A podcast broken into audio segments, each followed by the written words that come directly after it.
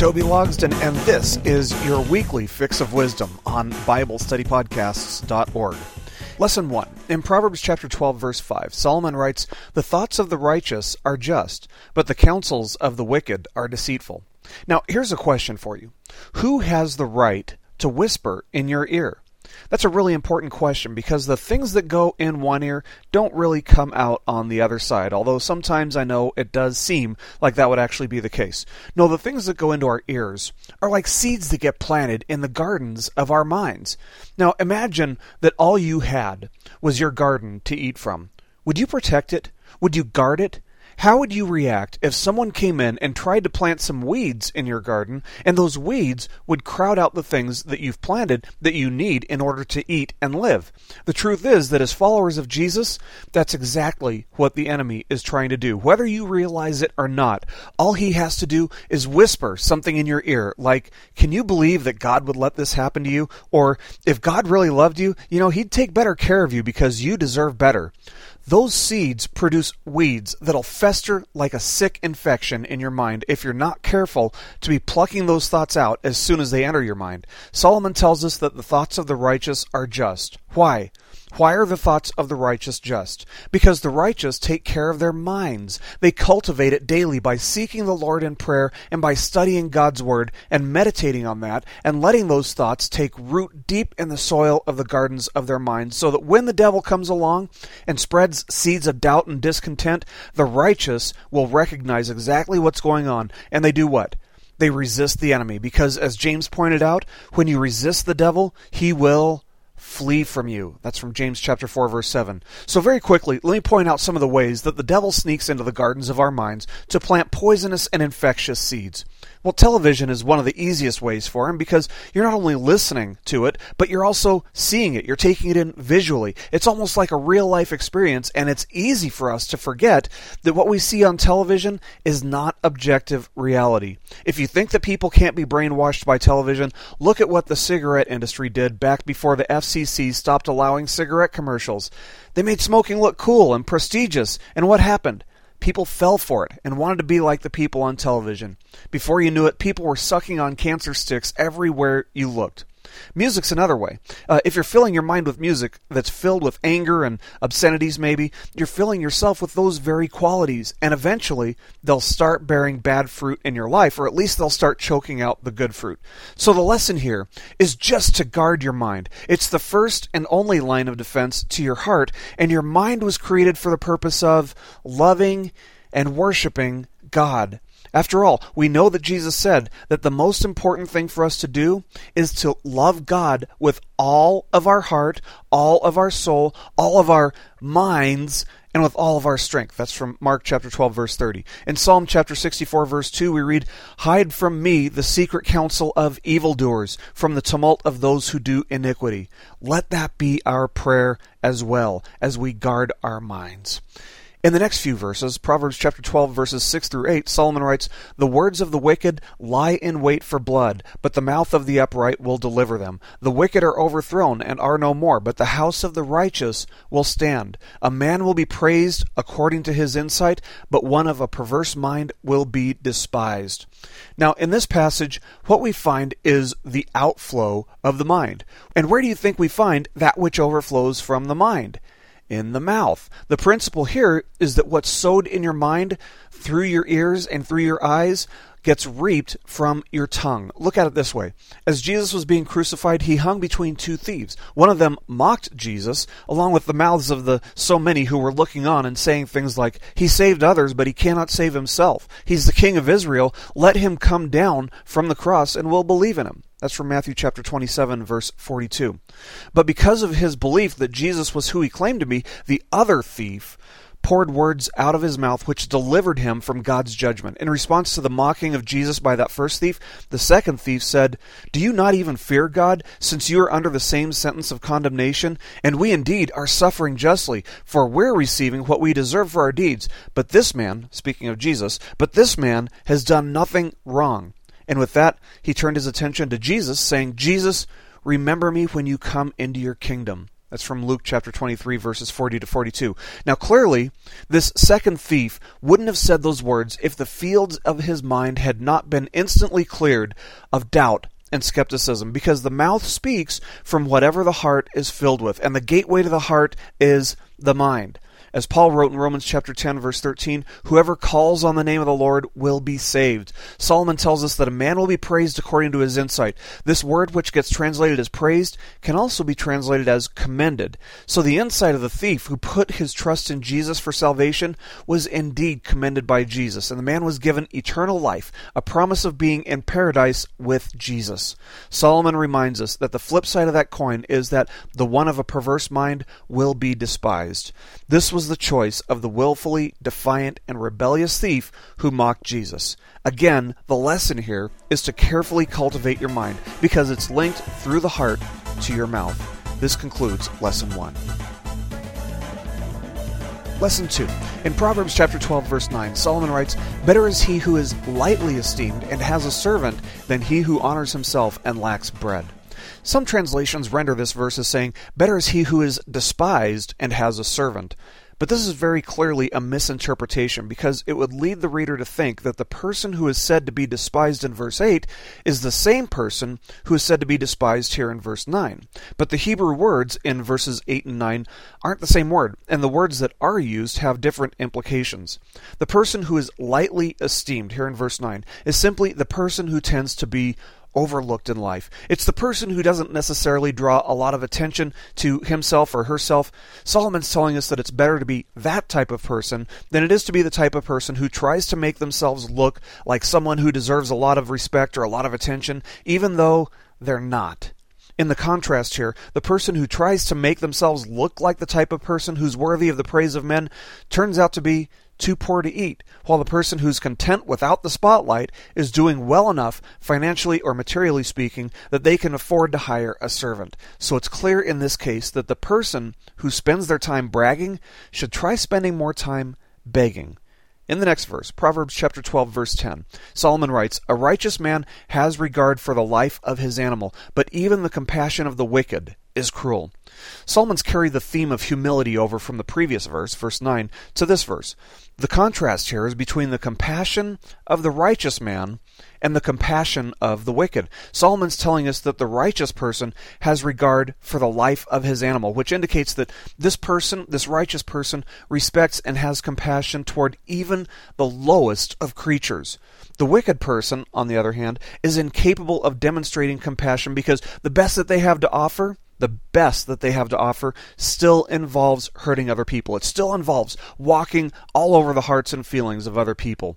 So, with that in mind, it would be better to be the dog of a righteous person than the best friend of a wicked person. So, the question here for you would be which side of the fence are your friends on? Are they righteous or wicked? It's important to be careful about setting yourself up for heartache by making close friends with wicked people. In the next verse, Proverbs chapter 12 verse 11, Solomon writes, "He who tills his land will have plenty of bread, but he who pursues worthless things lacks sense." The contrast that Solomon has laid out for us here requires that we read this verse in light of verse 9. In both verses, there's a reference to what? To bread. Back in verse 9, Solomon told us that it's better to be lightly esteemed or overlooked and yet have a servant than it is to honor one's self and yet not have bread to eat. Now, here in verse 11, Solomon tells us what type of person will have bread to eat? The person who's willing to work for it. In fact, for the person who's willing to get their hands dirty and get done what needs to be done, Solomon tells us that they'll have plenty of bread. This person is contrasted with the person who's described by Solomon as he who pursues worthless things. The implication is that this person will not have plenty of bread. Now, while God did design us to dream and to aspire, there has to come a point when a person has to start wondering if they're just chasing rainbows in hopes of finding a pot of gold when they finally catch that first rainbow. Simply put, Solomon tells us that such a person lacks sense. The person who lacks sense will ultimately lack food, too. In the next verse, Proverbs chapter 12 verse 12, Solomon writes, "The wicked man desires the booty of evil men, but the root of the righteous yields fruit." So the question here is this: Whom do you emulate? Who do you want to be like? Do you want the things that you see evil men possessing? When you turn on the TV and you see celebrities who drive the most souped up cars and wear the most expensive clothes and they're surrounded by young and attractive people and yet they clearly have no fear of God to speak of, do you want to be like them? Solomon tells us what type of person wants to be like evil men and wants to have the same things that evil men have the wicked man. On the other hand, Solomon tells us that the root of the righteous will yield fruit. In other words, their lives are characterized by the fact that they do things that really matter. All of the things that evil men have, which you might be tempted to covet, are going to burn up one day anyway. But the righteous person does things which count and which last for eternity. So the lesson here is pretty simple and straightforward. Who you emulate is a clear indication of what you are and what you'll become. If you want the righteousness of Christ, you'll become more Christ like. But if you want the things that evil men have, you'll become as evil as they are. This concludes Lesson 2. Lesson 3. In Proverbs chapter 12 verse 13, Solomon writes, "An evil man is ensnared by the transgression of his lips, but the righteous will escape from trouble." Have you ever heard the saying, "What a wicked web we weave when first we speak to deceive"?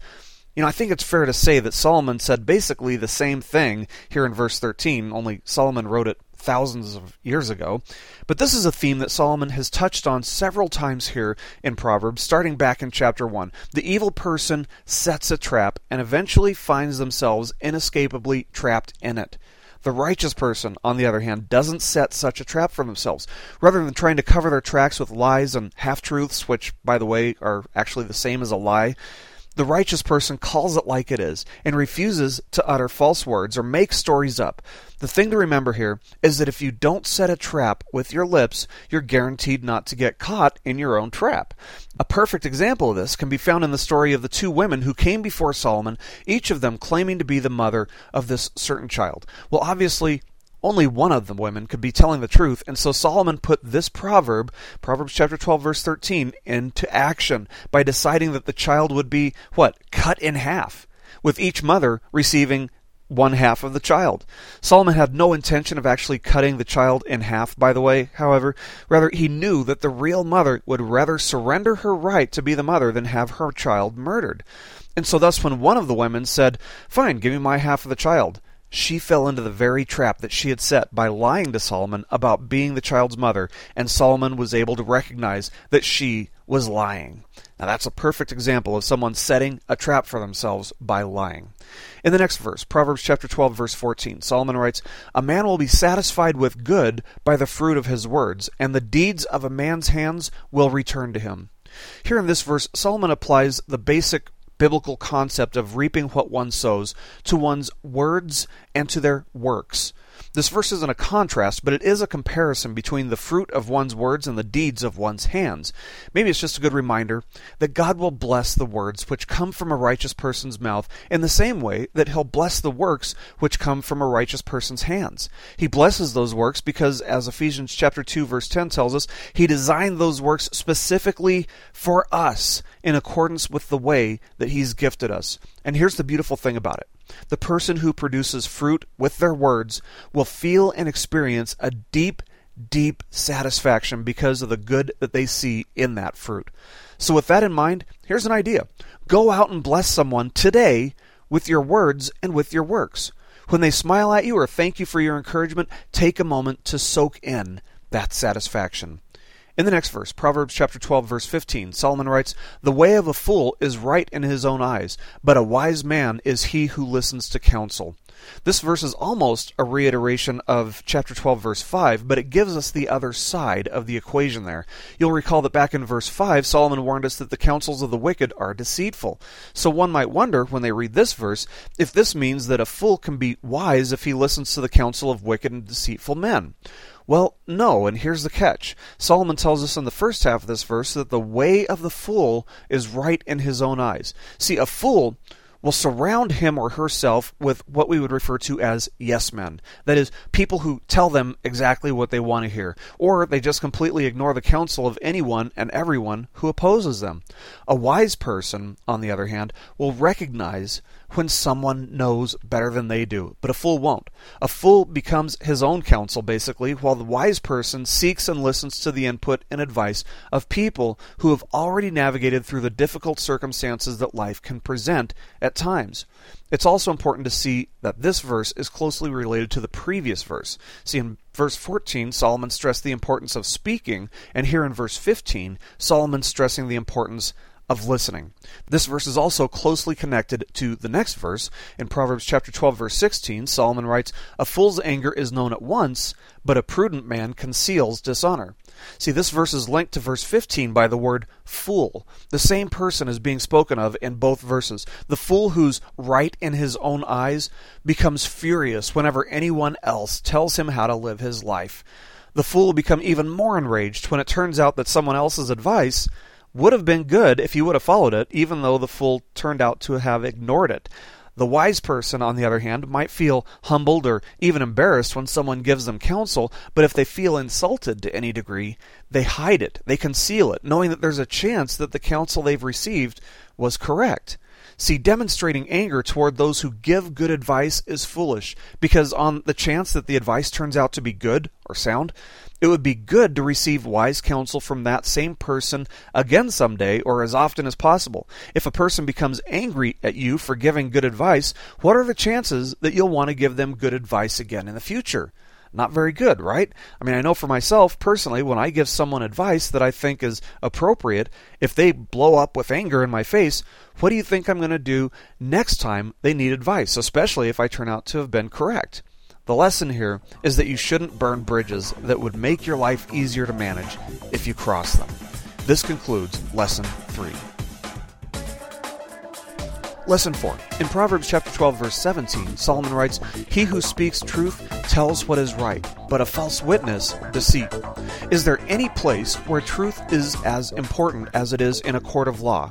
The sad fact is that the testimony given in court is often full of lies, but a lawyer who's sharp is usually able to discredit a lying witness by showing inconsistencies in the witness's story. Simon Greenleaf was a law school professor and the dean of Harvard Law School, and he identified several things which gave strong reasons to believe that a witness was lying. In fact, he happened to have written the book on the subject, which he titled A Treatise on the Law of Evidence. This book made a huge impact on literally hundreds, if not thousands, of court cases. When Simon Greenleaf was 63 years of age, he published another book titled The Testimony of the Evangelists. I strongly recommend that you get this book.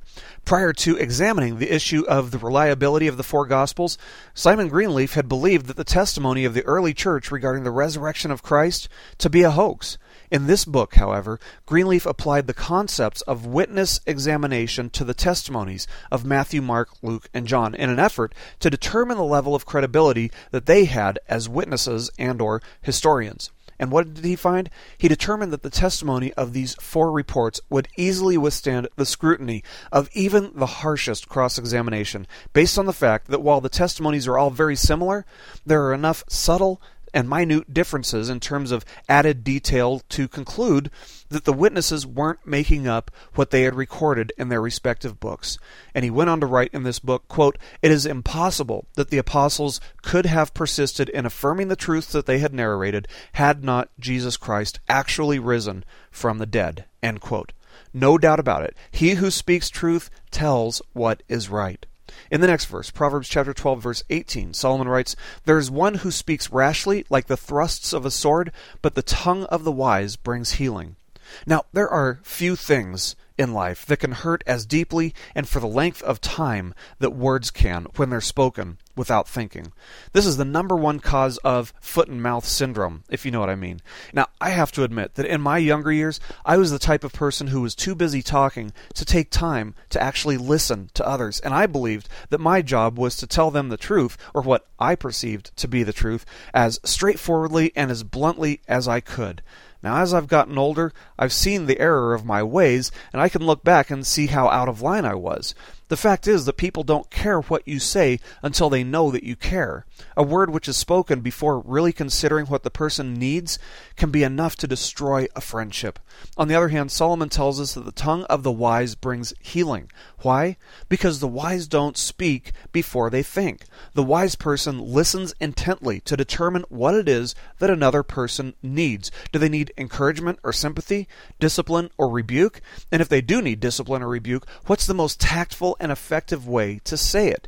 These are all things that the wise person takes into consideration before saying a single word. Now, here's one question to ask yourself whenever you're tempted to give counsel to someone on the spot Is what I want to say going to harm them or heal them? Even a rebuke, when done properly and with wisdom, can bring healing instead of harm. In the next verse, Proverbs chapter 12 verse 19, Solomon writes, "Truthful lips will be established forever, but a lying tongue is only for a moment." See, the power of words is certainly a theme that Solomon seems to be driving home and coming back to as we go through this section of Proverbs. It's been said that a lie has speed, but truth has endurance. And that's basically what Solomon is telling us here in this verse. Lies have a tendency to self destruct before long because they're almost always accompanied by inconsistencies. Satan is referred to by Jesus as the father of lies, and those who are following the devil to hell are recognized because they do what their father does they lie. So, with that in mind, it's no surprise that people lie as frequently as they do. God, on the other hand, is truth. Not only does God tell the truth, but the Bible tells us that He is the God of truth. The psalmist wrote, Into your hand I commit my spirit. You have ransomed me, O Lord God of truth. That's from Psalm chapter 31, verse 5. Jesus said to the Father, Your word is truth, in John 17, 17. And Jesus even said that He is the truth, in John 14, 6. You see, lies might look like a foolproof shield, but the truth can pierce through that shield like it's made of pillow fluff. I'm Toby Logsden, and this has been your weekly fix of wisdom on BibleStudyPodcasts.org. Keep growing closer to Jesus. Hey, everybody, this is Toby Logsden from BibleStudyPodcasts.org. I want to personally thank you for taking the time out of your busy day to listen today and to study the Word of God with us. The only reason that we're able to provide our biblically sound teachings is because of the faithful giving of less than half of 1% of our listeners. I want to just take a moment to thank those of you who have supported our ministry and to encourage those of you who haven't to simply bring the issue to the Lord in prayer. If He's asking you to support our ministry, we depend on our listeners to keep us growing and going.